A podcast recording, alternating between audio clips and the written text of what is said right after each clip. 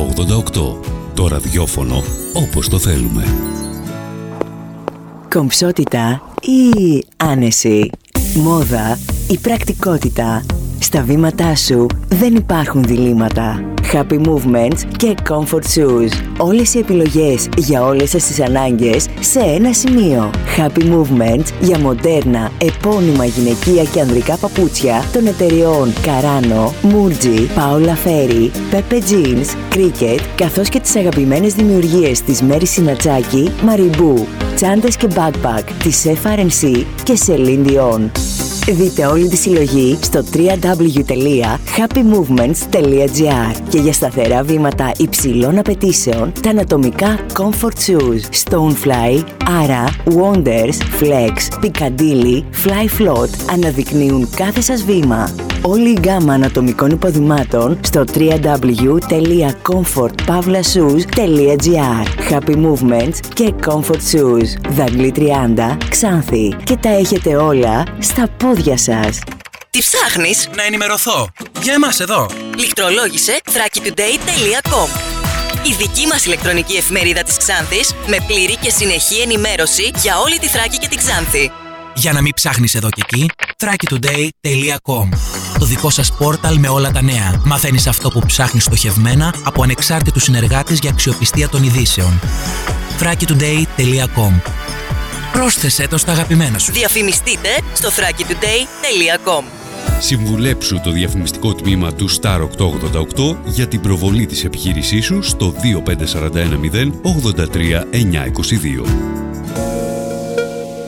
Η υγεία ήταν πάντα η κύρια ανησυχία όλων των κοινωνιών, γι' αυτό και θεωρείται ένα από τα σημαντικότερα στοιχεία της ζωής. Η εγκυρότερη εκπομπή σε θέματα υγείας γίνεται ο εβδομαδιαίος σύμβουλός σας με σωστή και αντικειμενική ενημέρωση. Με ζωντανό διάλογο και τις γνώσεις των επιστημών, οι ακροατές γίνονται δέκτες των νεότερων εξελίξεων στον χώρο της ιατρικής και της υγείας. Κάθε Τετάρτη, 6 με 7, διαλόγους υγείας με τον Κώστα Χάιτα στον Star 888.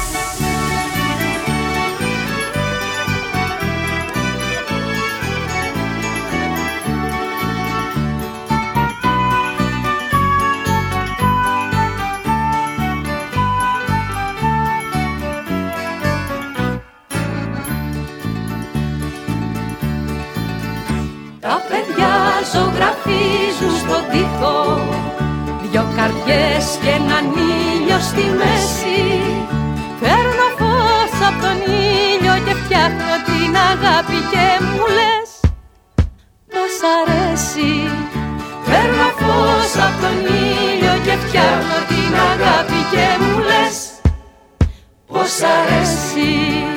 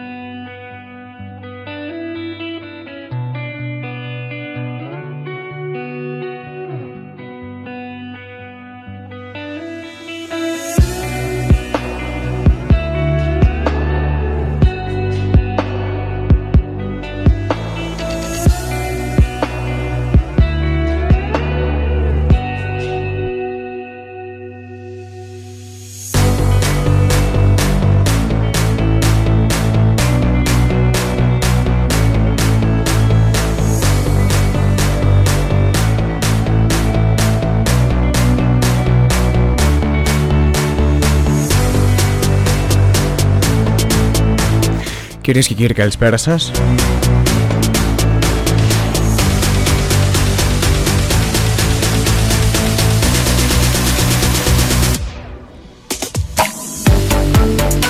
Άλλη μια Τετάρτη εδώ πέρα ακούτε διαλόγους υγεία στον Star 88 και 8. Σήμερα είναι μια ιδιαίτερη μέρα και σε αυτήν την ημέρα είναι αφιερωμένη και η εκπομπή. Τι εννοώ, σήμερα είναι η Πανελλήνια ημέρα κατά του, της ενδοσχολικής ε, βίας.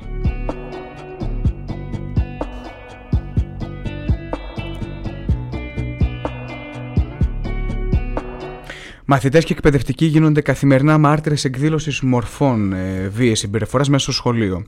Τα κρούσματα βίαιης συμπεριφοράς που εκδηλώνονται στο ελληνικό σχολείο σε σύγκριση με ανάλογα περιστατικά σε σχολεία της ε, Βόρειας Αμερικής για παράδειγμα και της ε, Κεντρικής Ευρώπης είναι οπωσδήποτε πιο ήπια τόσο προς την συχνότητα με την οποία εμφανίζονται όσο και προς την έντασή τους. Αυτό βέβαια δεν σημαίνει ότι πρέπει να αντιμετωπίζουμε τη βία στο ελληνικό σχολείο φυσικά ως μια σήμαντη κατάσταση που μπορούμε να την αγνοήσουμε, αλλά αντιθέτως ως ένα ζήτημα για το οποίο το σχολείο θα πρέπει να ενδιαφερθεί και να ασχοληθεί πιο συστηματικά πριν τα φαινόμενα της βίας πάρουν εκρηκτικές διαστάσεις. Γι' αυτό φυσικά κοντά μας έχουμε την ιδιαίτερη χαρά να έχουμε να φιλοξενούμε την εκπαιδευτικό την κυρία Μαρούλα Μωυσιάδου για να μας εξηγήσει και να μας αναλύσει από την πλευρά του εκπαιδευτικού φυσικά όλα αυτά τα φαινόμενα, τι ακριβώς συμβαίνει, πώς διαχωρίζεται η ενδοσχολική βία με το γνωστό bullying γιατί υπάρχει μια μικρή διαφορά και πολλά άλλα θέματα που έχουν να κάνουν με την επίλυση προβλημάτων. Κυρία Μωυσιάδου, καλησπέρα. Να ευχαριστήσω πάρα πολύ που είστε σήμερα εδώ στην εκπομπή μας. Καλησπέρα και από εμένα. Ευχαριστώ πολύ τον Star 88 και 8 καθώς και τον κύριο Χάιτα για την ε, πρόσκληση. Είναι μεγάλη μου χαρά να μιλήσω με τους ακροατές σας και να ενημερώσω για θέματα της, ε, όσον αφορά τη σχολική βία.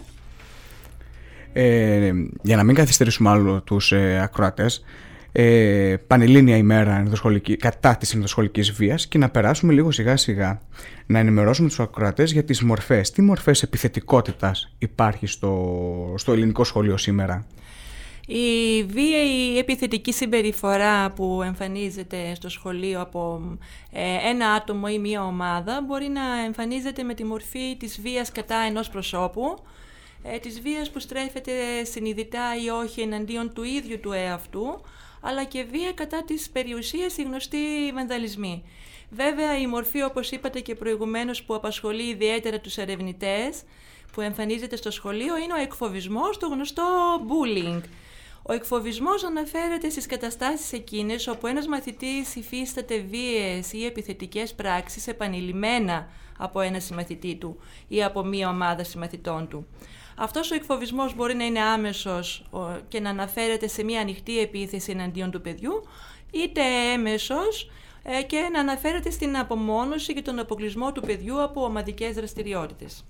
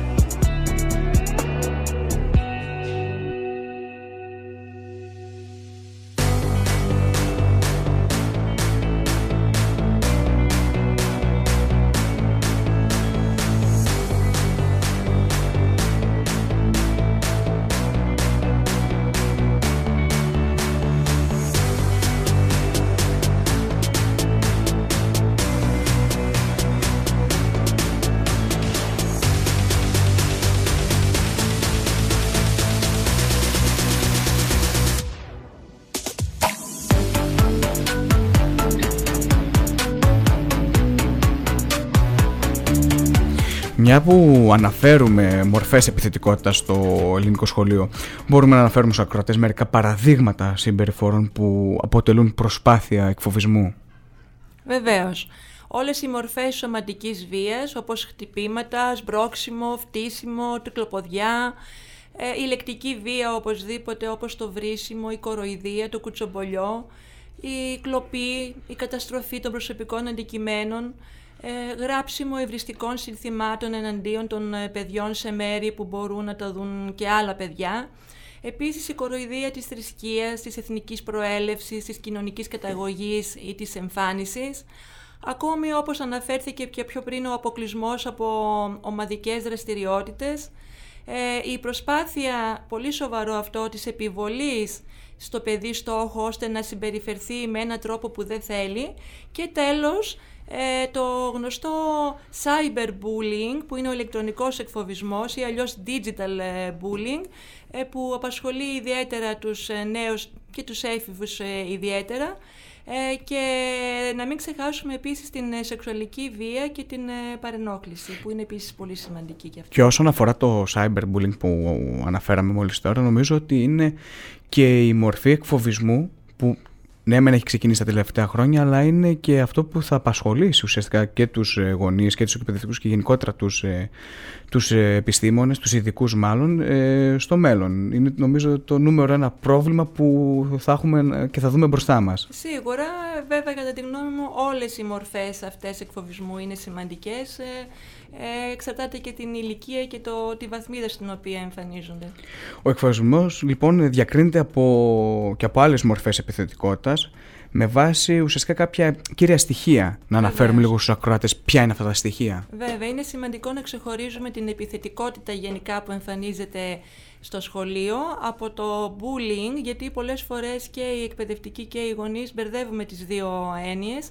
Ε, όταν μιλάμε για εκφοβισμό, ε, μπορούμε να, καταλάβουμε, να το καταλάβουμε ότι μιλάμε για εκφοβισμό γιατί ε, η βία προέρχεται από ένα παιδί ή μια ομάδα παιδιών που είναι σωματικά πιο δυνατά από το παιδί που είναι ο αποδέκτης της επιθετικότητας αυτής. Ο εκφοβισμός συνήθως δεν συμβαίνει μία φορά αλλά επαναλαμβάνεται. Ε, επίσης, βασικός στόχος ε, του παιδιού που εκφοβίζει άλλα παιδιά είναι να υποτάξει το παιδί που θεωρεί πιο αδύναμο και η επίτευξη αυτού του στόχου του προκαλεί ευχαρίστηση. Ε, τέλος, το αποτέλεσμα του εκφοβισμού είναι ότι προκαλείται σωματικός ή ψυχικός πόνος ε, στο μαθητή, ο οποίος πολλές φορές τον οδηγεί να απουσιάζει και από το σχολείο του. Πολύ σημαντικός ε, παράγοντας είναι ουσιαστικά οι τρόποι αντιμετώπισης. Ε, και όταν μιλάμε για τρόπους αντιμετώπισης της επιθετικότητας, αναφέρουμε κυρίως από τους ε, εκπαιδευτικούς. Εδώ πέρα, ο εκπαιδευτικός ουσιαστικά ποιος είναι ο ρόλος του και τι μπορεί να κάνει; Ε, ο εκπαιδευτικός μπορεί να κάνει πάρα πολλά για να βοηθήσει ε, στην αποφυγή της επιθετικής συμπεριφοράς. Ο, ο τρόπος με τον οποίο οι εκπαιδευτικοί αντιμετωπίζουν τέτοια θέματα διαφέρει. Ε, υπάρχει η λεγόμενη τιμωρητική ή αυταρχική στάση όπου ο εκπαιδευτικός τιμωρεί τους μαθητές που εκφράζουν την ε, επιθετική συμπεριφορά. Υπάρχει μια άλλη στάση, λεγόμενη διδακτική στάση, στην οποία ο εκπαιδευτικός πηγαίνει και νουθετεί τον μαθητή και του λέει τι είναι αυτά που έκανες, δεν είναι σωστό, δεν επιτρέπεται. Ε, μια άλλη στάση είναι της παραγνώρισης, όπου υποβαθμίζει το γεγονός ο εκπαιδευτικός και του λέει «Έλα βρε, δεν είναι τίποτε σοβαρό, ε, πηγαίνετε στις τάξεις και μην το επαναλάβετε». Ε, κάποιοι άλλοι εκπαιδευτικοί προσπαθούν να συμβιβάσουν ε, ε τις ε, ε, συμπεριφορές αυτές όταν εμφανίζονται ανάμεσα σε μαθητές. Ε, άλλοι προσπαθούν να τις κατευνάσουν. Ε, τέλος και η πιο σωστή στάση κατά τη γνώμη μου και σύμφωνα με το Παιδαγωγικό Ινστιτούτο είναι η στάση της επίλυσης του προβλήματος όπου πρέπει ο εκπαιδευτικός να ασχοληθεί ε, με το πρόβλημα, να συζητήσει με τους μαθητές, ε, να εξετάσει τη γνώμη του ενός μαθητή και του άλλου και να προσπαθήσει μέσα από ε, επικοινωνία, από συνεργατική δράση, με μια προσπάθεια εξέβρεση λύσεων, να ικανοποιηθούν οι ανάγκες και των δύο των μαθητών και να καταλάβουν οι μαθητές ε, τον λόγο για τον οποίο δεν πρέπει να εκφράζουν επιθετική συμπεριφορά. Και να μείνουμε λίγο στο τελευταίο, που στην στάση επίλυσης προβλήματος, που είναι ουσιαστικά και η πιο σωστή, ο πιο σωστός τρόπος αντιμετώπισης. Αντιμετώπισης επιθετικού ως πρόβλημα προς επιλυση Εδώ δηλαδή να το αναλύσουμε λίγο αυτό, να, το καταλάβουν λίγο οι ακροατές μας. Ε, σε κάθε περίπτωση κατά τη διαδικασία ε, όταν προσπαθούμε να επιλύσουμε το πρόβλημα που εμφανίζεται θα πρέπει να δημιουργείται κλίμα που να ενισχύει την αποκοινού επίλυση του προβλήματος και να καταλήγει σε συμφωνία με εκούσια συμμετοχή, χωρίς επιβολή και καταναγκασμό και εξαναγκασμό, συγγνώμη. Ε, αυτό σημαίνει ότι δεν τιμωρούμε, δεν παραγνωρίζουμε, προσπαθούμε να λύσουμε το πρόβλημα. Ε, επίσης, οι εμπλεκόμενοι θα πρέπει να μπορούν να εκφράζουν ελεύθερα τα συναισθήματά τους και να αποδέχονται τα συναισθήματα του άλλου, ε, να μάθουν δηλαδή να έχουν συνέστηση, να μπαίνουν στη θέση του συμμαθητή τους, να ακούνε τα προβλήματά του και να προσπαθούν να τον καταλάβουν και να αντιδρούν ήρεμα στην κριτική του άλλου, ελέγχοντας τις αντιδράσεις τους. Ε, εδώ θα ήθελα επίσης να κάνω και μία αντιπαραβολή με τον κλασικό τρόπο που μπορεί να επέμβει κάποιος ε, εκπαιδευτικός. Να πούμε ότι η αντιμετώπιση των συγκρούσεων με τη διαδικασία επίλυσης προβλήματος προσφέρει μία αποτελεσματική εναλλακτική παρέμβαση στις παραδοσιακές αυταρχικές μεθόδους, τιμωρίες με μείωση βαθμού, αποβολή από την τάξη, το σχολείο, κράτηση στην τάξη, στο διάλειμμα, ε, και τα μέτρα καταστολής αυτού του είδους δεν προκαλούν υπακοή ούτε βοηθούν σε περιπτώσεις παιδιών που μεγάλωσαν σε περιβάλλον βίας ή και σωματικής κακοποίησης. Αντίθετα προκαλούν κλιμάκωση της βίας και αποτελούν αρνητικό παράδειγμα για τους άλλους. Απέναντίας, οι αντιδράσεις με διαδικασίες επίλυσης ε, επειδή προσφέρουν ευκαιρίες συμμετοχής και προσαρμογής σε θετικές συμπεριφορές, προκαλούν αλλαγές στις τάσεις και τις συμπεριφορές των παιδιών με μακροχρόνιες θετικές συνέπειες.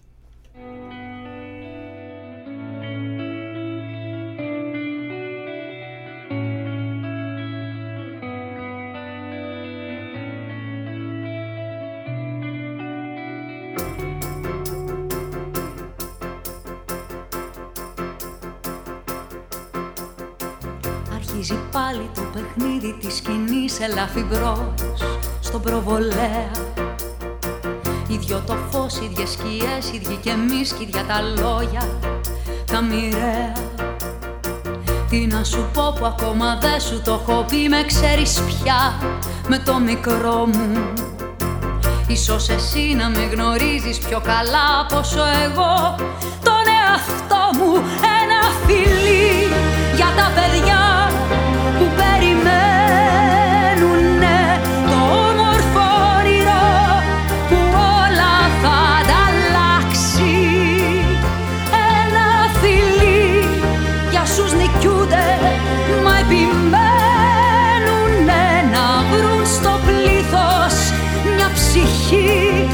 να τους ταιριάξει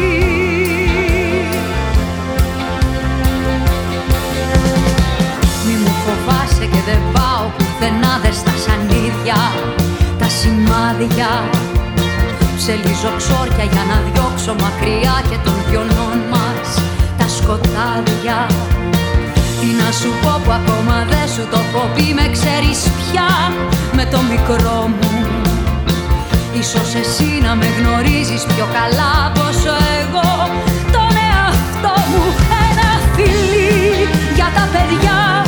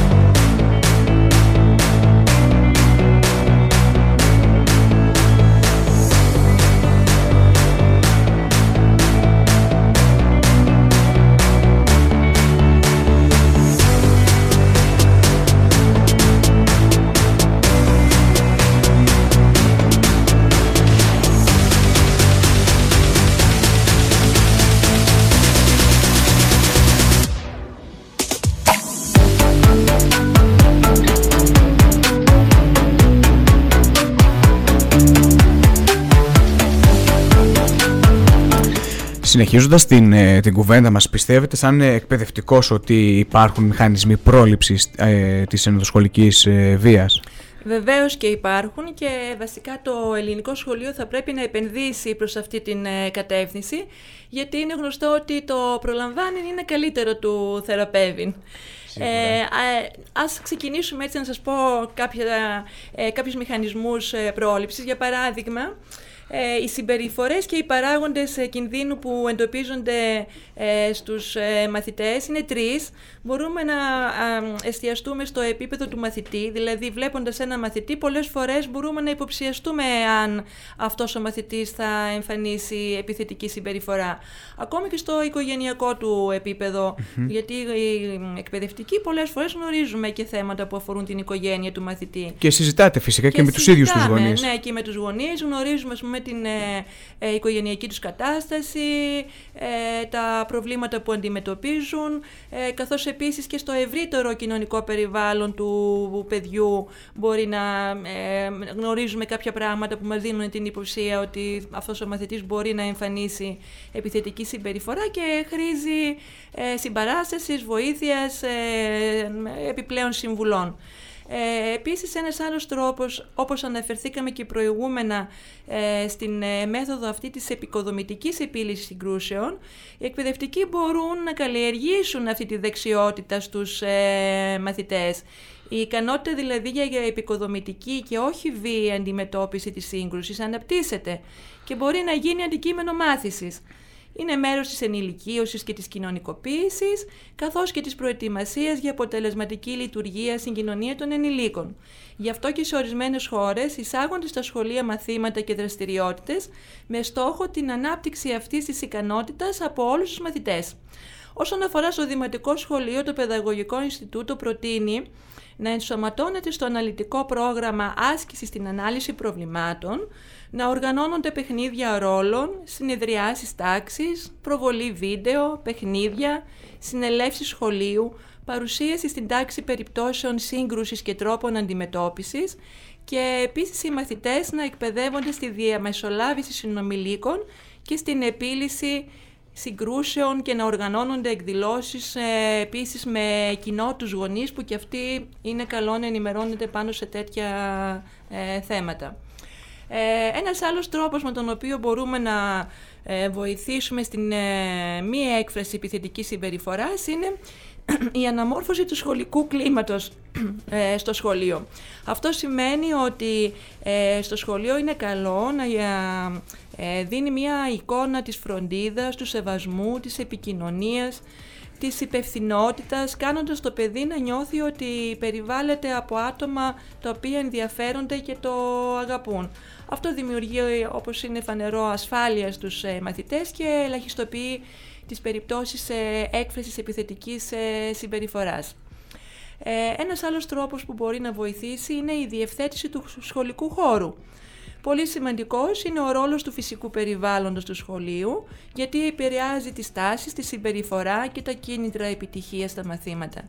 Σύμφωνα με έρευνες, συνήθως εκδηλώνονται περισσότερες συγκρούσεις και βία σε απεριποίητα σχολικά κτίρια, πολύ κρύα ή πολύ ζεστά, γεμάτα με αντιαισθητικά γκράφιτι.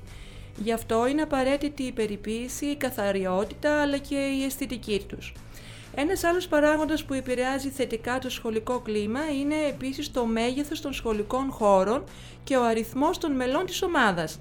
Μεγάλα σχολικά συγκροτήματα, αχανείς αίθουσες διδασκαλίας, μεγάλος αριθμός μαθητών σε μία τάξη αποτελούν παράγοντες αρνητικούς που ενισχύουν την ανασφάλεια και εμποδίζουν την καλλιέργεια στενών διαπροσωπικών ε, σχέσεων. Επίσης, ο επαναπροσδιορισμός των διαπροσωπικών σχέσεων όλων των παραγόντων που ε, συμμετάσχουν στην εκπαιδευτική διαδικασία είναι πολύ σημαντικός. Αυτό σημαίνει ότι θα πρέπει να υπάρχει συνεργασία σε όλα τα μέλη του Συλλόγου Διδασκόντων, αλλά και του Συλλόγου Διδασκόντων με τους γονείς των μαθητών, προκειμένου να υπάρξουν θετικά αποτελέσματα. Όλοι εργάζονται προς την κατεύθυνση δημιουργίας θετικών σχέσεων των μαθητών με τους ενήλικες, γεγονός που αποτελεί τον πιο σημαντικό παράγοντα στην πρόληψη της ε, βίας.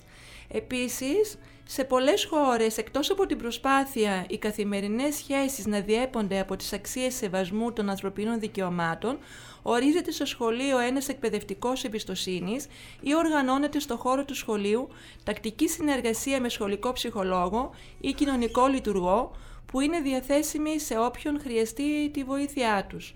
Ε, αυτός ο τελευταίος, ο σχολικός, ε, ε, ο, ο σχολικός ψυχολόγος, ο κοινωνικός λειτουργός, δυστυχώς αποσιάζει από τα ελληνικά σχολεία και... Εδώ και χρόνια νομίζω. Και... έτοιμα και ελπίζω κάποια στιγμή να... Είναι έτοιμα όχι, όχι μόνο των εκπαιδευτικών, αλλά και πολλών γονιών εδώ και πολλά χρόνια. Ναι. Νομίζω πήγε, κάποια στιγμή πήγε να γίνει μια προσπάθεια, μια κίνηση, αλλά Υπάρχουν κάποιοι ψυχολόγοι οι οποίοι έρχονται στο σχολείο ε, από, το, από τη διεύθυνση πρωτοβάθμιας σε κάποιες περιπτώσεις όπου χρειάζεται υποστήριξη. Ε, η γνώμη μου όμως είναι ότι θα πρέπει κάθε σχολείο να έχει ε, έναν κοινωνικό λειτουργό ή έναν ψυχολόγο έτσι ώστε να, οργανώνεται, ε, να οργανώνονται δραστηριότητες και να προλαμβάνονται καταστάσεις προτού φτάσουμε σε ανεπιθύμητες ε, σε, σε, ένα, σε ένα πολύ δύσκολο, σε δύσκολες καταστάσεις. Εμείς να κάνουμε μια μικρή παύση, να πάρετε κι εσείς μια μικρή ανάσα, να περάσουμε στη διαφημιστικά και σύντομα θα είμαστε πάλι κοντά για το δεύτερο μισάωρο της εκπομπής.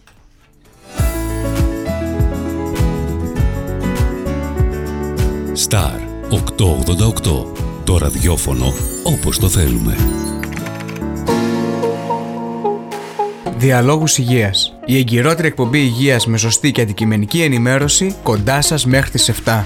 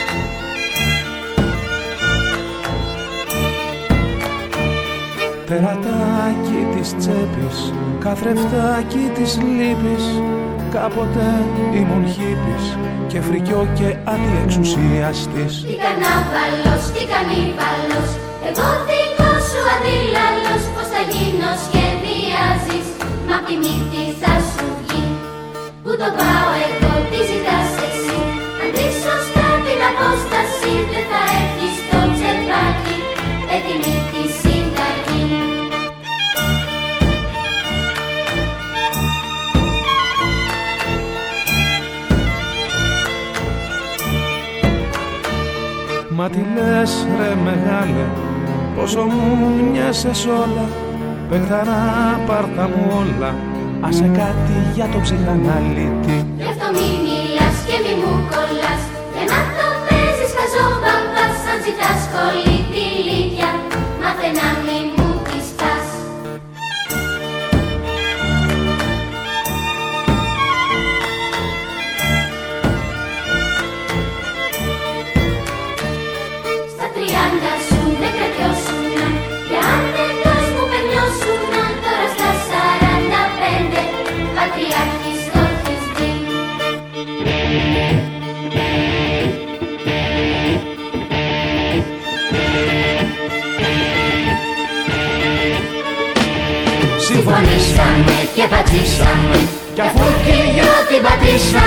Συνεχίζουμε με κόντρες Μια σχέση τρυφερή.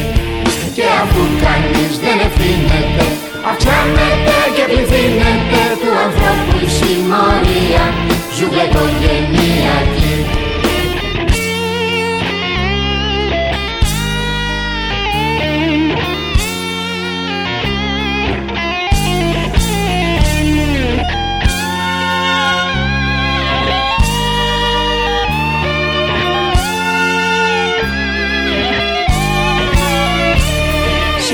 οικογενειακή Συμφωνήσαμε και πατήσαμε. Κι αφού και για την πατήσαμε Συνεχίζουμε με κόντρες Μια σχέση τρυφερή. Και αφού κανείς δεν ευθύνεται Αυξάνεται και πληθύνεται Του ανθρώπου η συμμορία. Ζούμε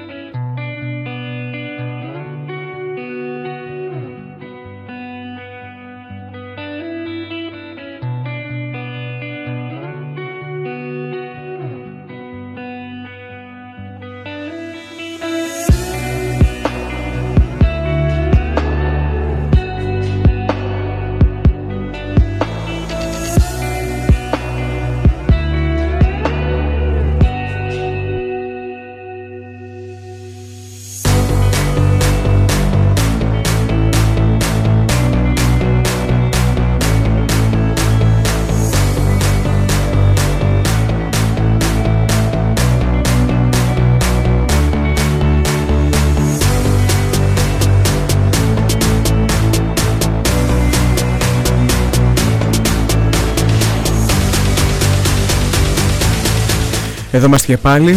Ακούτε διαλόγους υγείας και Star 88 και 8. Μέχρι τις 7 ε, εσείς μπορείτε να στέλνετε τις παρατηρήσεις, τα σχόλια ή όποιο ερώτημα έχετε προς την εκπαιδευτικό που φιλοξενούμε σήμερα εδώ πέρα την κυρία Μαρούλα Μωυσιάδου στο chat του σταθμού όπου μπαίνοντας στο www.star88 star38fm.gr Συγγνώμη μπερδεύομαι λίγο με το link Δεξιά στην οθόνη σας θα δείτε το live chat του σταθμού Γράφετε το όνομά σας και ό,τι θέλετε να μας στείλετε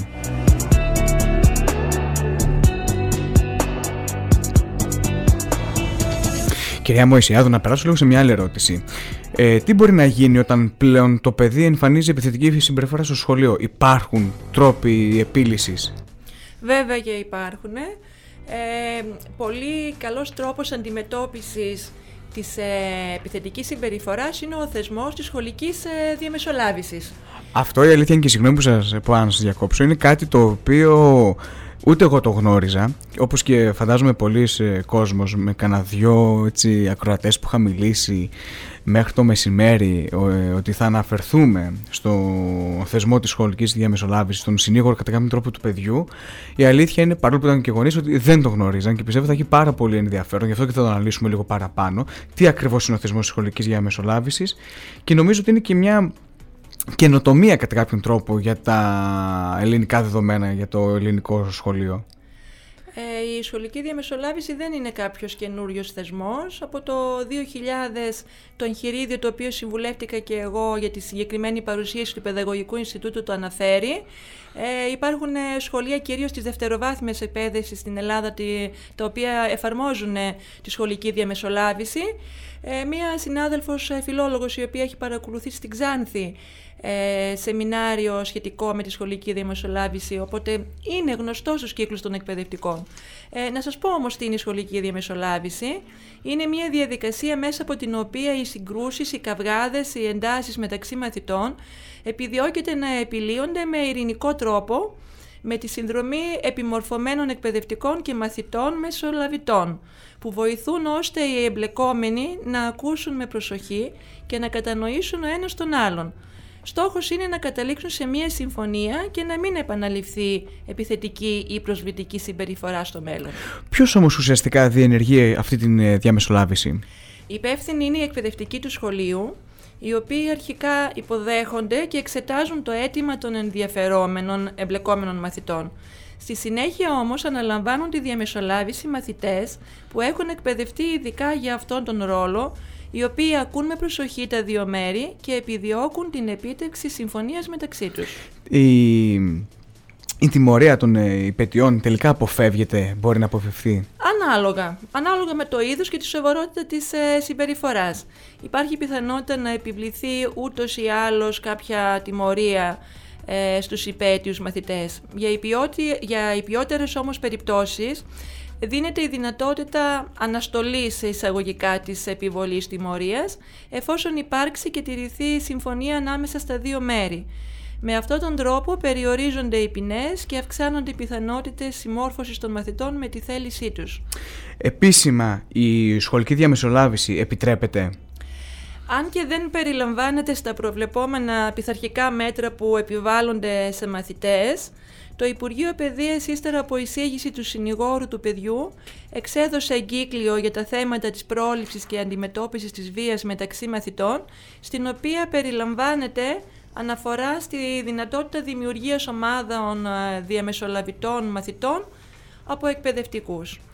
Η σχολική διαμεσολάβηση ε, μπορεί να υλοποιηθεί σε όλες τις εκπαιδευτικές βαθμίδες; Δηλαδή, ουσιαστικά, εμείς τώρα αναφερθήκαμε το τι συμβαίνει στην ε, πρωτοβάθμια, στην δευτεροβάθμια, για παράδειγμα, εκπαίδευση. Μπορεί να υλοποιηθεί; Κυρίως στη δευτεροβάθμια εκπαίδευση. εκεί. Όχι ότι δεν μπορεί και στην ε, πρωτοβάθμια. Γίνεται και στο δημοτικό. Στο πλαίσιο εφαρμογή. Το πλαίσιο εφαρμογής, βέβαια, ε, είναι διαφορετικό και θα πρέπει να βασίζεται κυρίως σε παιδιά των μεγαλύτερων τάξεων. Στο... Να περάσουμε λίγο στον κανονισμό για να βοηθήσουμε και λίγο τους ακροατές να κατανοήσουν κάποια πράγματα καλύτερα. Όσον αφορά τον κανονισμό, χρειάζεται να υπάρχει κάποια πρόβλεψη στο κάθε Τον σχολείο; κανονισμό του σχολείου λέτε; Ακριβώς, ναι. Ναι.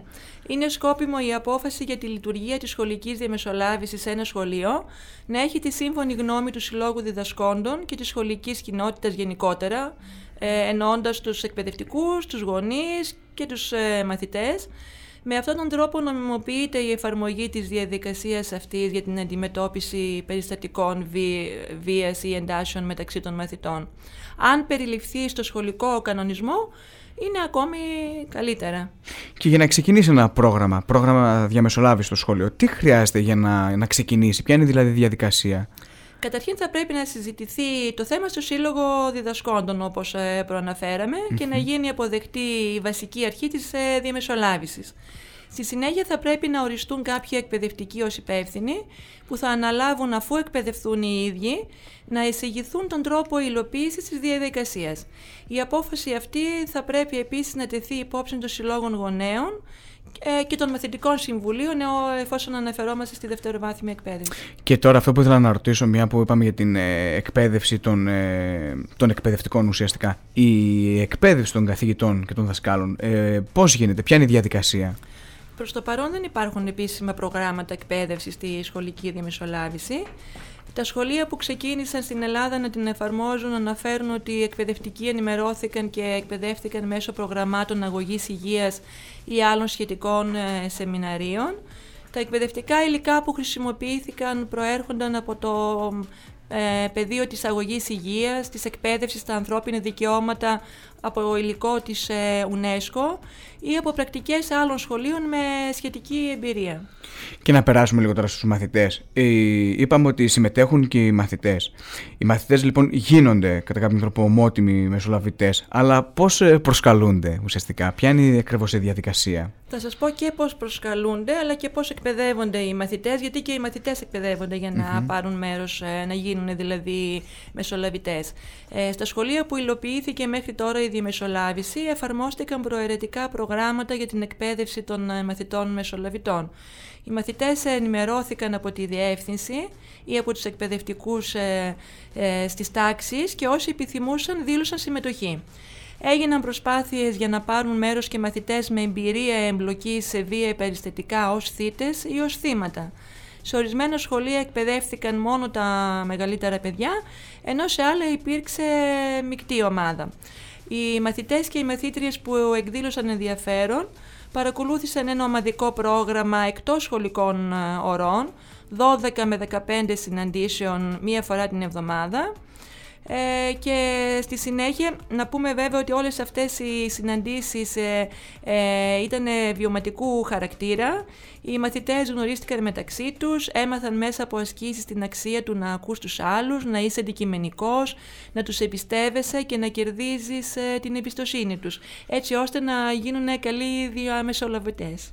Η τελική επιλογή όμως των ε, μαθητών μεσολαβητών πώς γίνεται; Ε, έχει επιλεχθεί από την αρχή. Ε, Αυτοί που, οι οποίοι εκπαιδεύονται έχουν εκπαιδευτεί από Άρα την από, αρχή. από την αρχή δηλαδή ναι, η από τελική το σχολείο επιλογή... γίνεται η επιλογή των ε, μαθητών, οι οποίοι μετά οδηγούνται σε, αυτές, σε αυτά τα προγραμματα τα, ε, ε, τα σημενεριακά, ε, που έχουν βιωματικό χαρακτήρα και οπότε μετά αυτοί αποτελούν και την ομάδα των ε, ε, διαμεσολαβητών.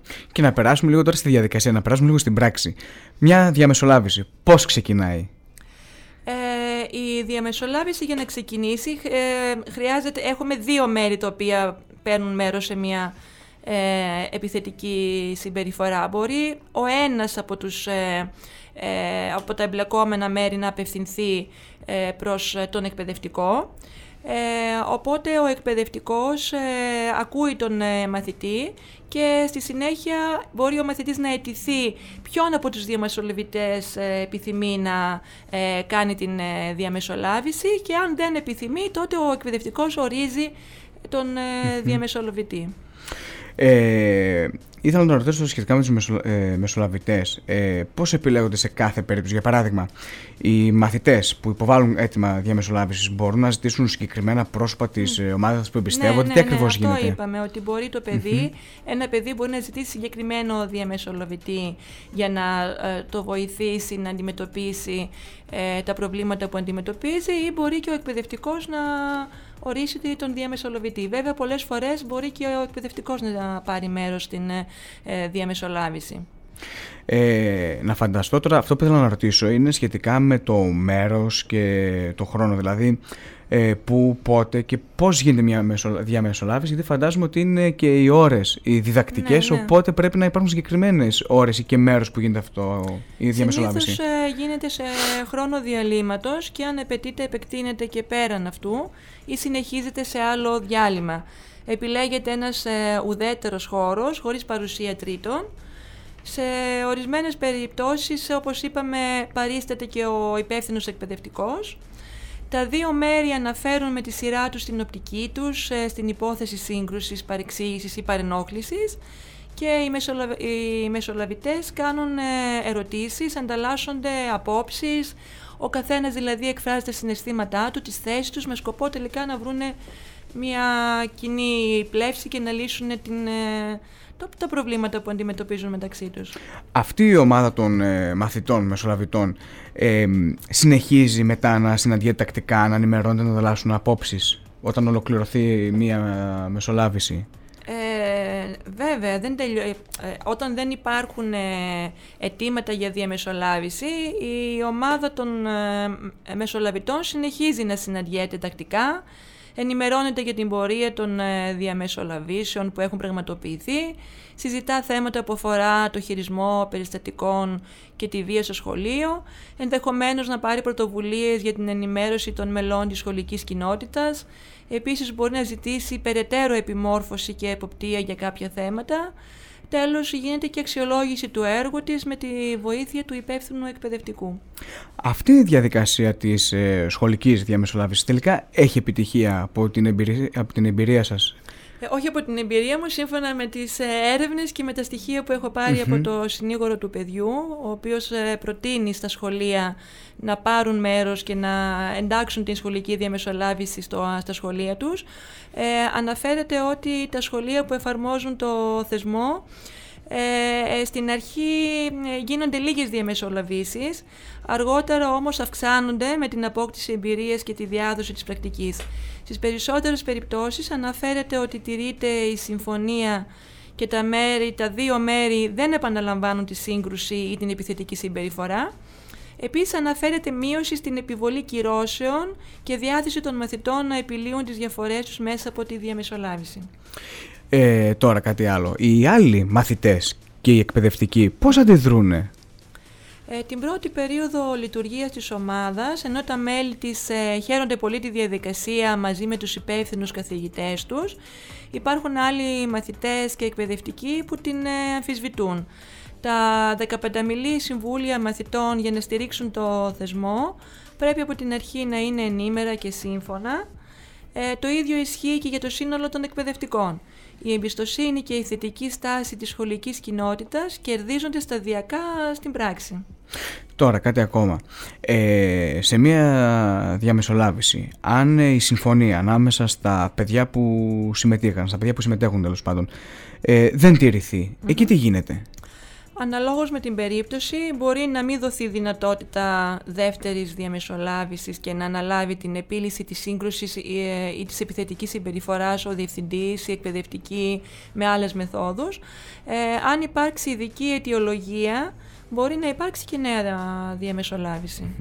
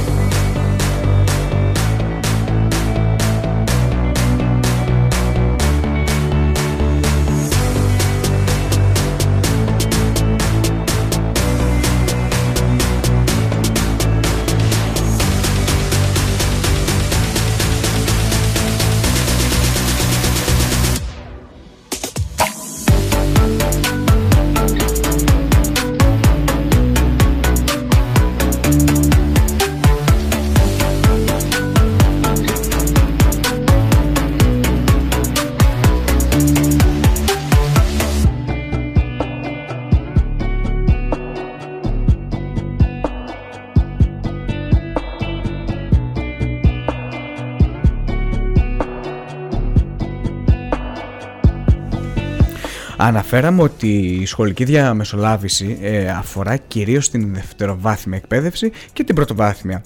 Στην πρωτοβάθμια όμως, τι μπορούμε να κάνουμε επιπλέον; Μια που αναφερόμαστε ουσιαστικά και σε ναι. μικρότερες ηλικίες. Είπαμε ότι μπορούμε να εφαρμόσουμε τη σχολική διαμεσολάβηση και στην πρωτοβάθμια, στις μεγάλες ε, τάξεις. Ε, έχει εφαρμοστεί όμως ε, στην Ελλάδα κυρίως στην ε, δευτεροβάθμια. Όσον αφορά στο δημοτικό σχολείο, επειδή τα παιδιά είναι λίγο πιο μικρά, ε, δεν ξέρουμε και αν θα μπορέσουν να διαχειριστούν μια τέτοια κατάσταση που να συμβουλεύουν τα παιδιά, άλλα παιδιά. Σαφώς. Ε, σε αυτή την περίπτωση πρέπει ο εκπαιδευτικός, έχει τη δυνατότητα, όχι πρέπει, ε, να εφαρμόσει άλλες μεθόδους μέσω της τέχνης, μέσω της μουσικής, των οικαστικών, του θεάτρου. Ε, εγώ θα προτείνω ε, ε, μία τεχνική μέσω του θεάτρου, την οποία γνωρίζω από τις μεταπτυχιακές μου σπουδές, που προτείνει η παιδαγωγική του θεάτρου στην αντιμετώπιση της ε, σχολικής ε, βίας. Ε, σε αυτή την περίπτωση μπορεί ο εκπαιδευτικός να χρησιμοποιήσει ένα σενάριο. Ε, το σενάριο αυτό ε, παρουσιάζει μία προβληματική κατάσταση η οποία περιγράφει επιθετική συμπεριφορά. Το σενάριο αυτό σαν μια μικρή ιστοριούλα φανταστείτε το δεν ολοκληρώνεται, φτάνει μέχρι το σημείο όπου υπάρχει το πρόβλημα και στη συνέχεια οι μαθητές με τη βοήθεια διάφορων ε, θεατρικών τεχνικών επεμβαίνουν στην προβληματική κατάσταση και προτείνουν λύσεις. Έτσι με αυτόν τον τρόπο εκπαιδεύονται στην ε, διαχείριση ε, προβλημάτων, χρησιμοποιούν τη φαντασία τους, εκφράζουν τα συναισθήματά τους, ε, μαθαίνουν δεξιότητες επικοινωνίας, αντιμετώπισης δύσκολων καταστάσεων και όλα αυτά μέσα σε ένα περιβάλλον παιγνιώδες, μέσα σε ένα περιβάλλον αποδοχής, έκφρασης συναισθημάτων. Ε, αυτή είναι μια πρόταση για το δημοτικό που θα μπορούσε να χρησιμοποιηθεί και μάλιστα ε, όταν ε, τα προβλήματα αφορούν μικρά παιδιά πρώτης, δευτέρας, τρίτης, δημοτικού και τετάρτης μπορεί ο εκπαιδευτικός να χρησιμοποιήσει ένα σενάριο το οποίο ε, δεν θα έχει ως ήρωες πρόσωπα αλλά ζώα. Μπορεί δηλαδή να αναφέρει μια ιστοριούλα ε, με τη μέθοδο της αναλογίας. Μια ιστοριούλα η οποία τα ζώα αντιμετωπίζουν κάποια προβλήματα μεταξύ τους ε, και να παίξουν διάφορα παιχνίδια ρόλων προτείνοντας λύσεις, ξεπερνώντας ε, τα εμπόδια.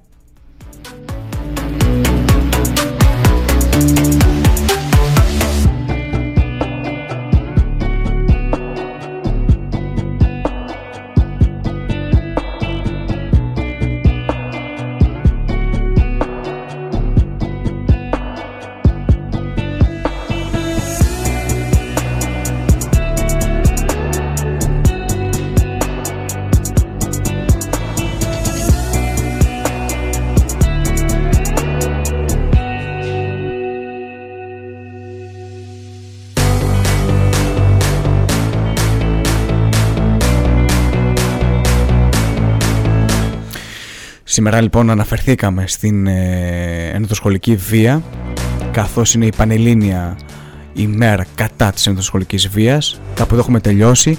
Να ευχαριστήσουμε την κυρία Μαρούλα Μωυσιάδου, την καλεσμένη μας. Σας ευχαριστώ πάρα πολύ που ήσασταν σήμερα εδώ και, και διαφωτίσατε τις ακροατές. ευχαριστώ. Ήταν χαρά μου να έρθω στην εκπομπή σας.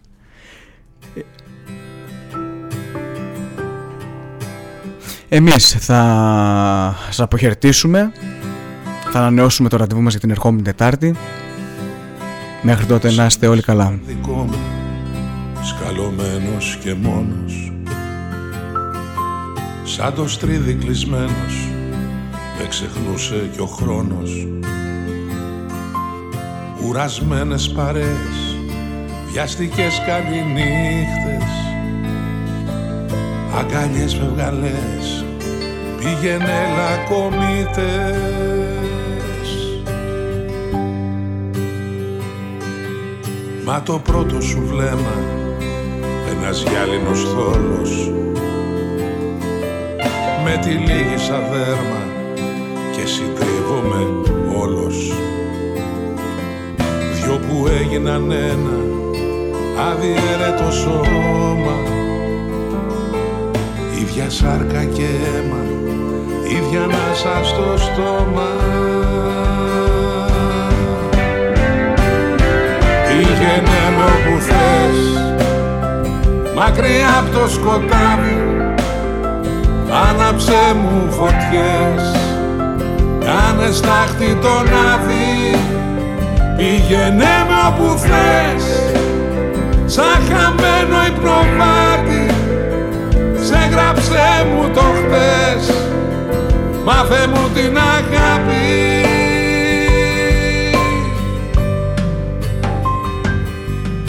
σου λέω παραμύθια κάποια μέρα τυχαία.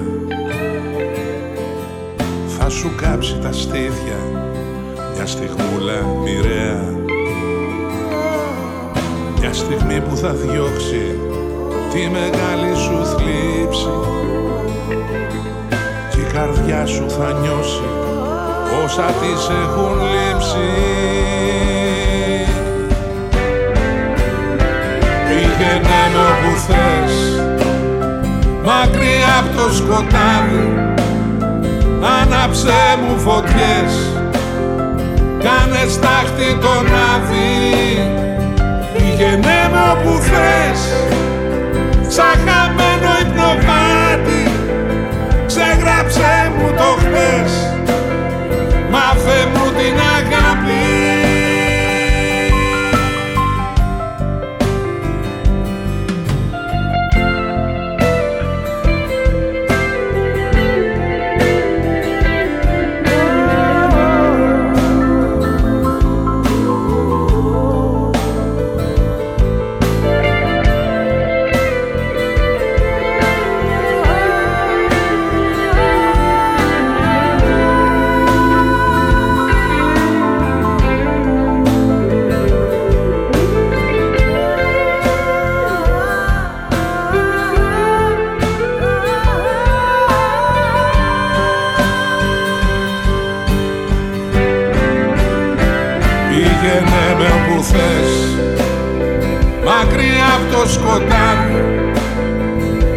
Άναψε μου φωτιές.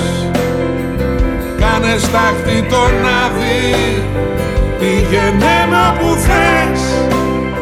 Σαν χαμένο υπνοβάτι Ξεγράψε μου το χτες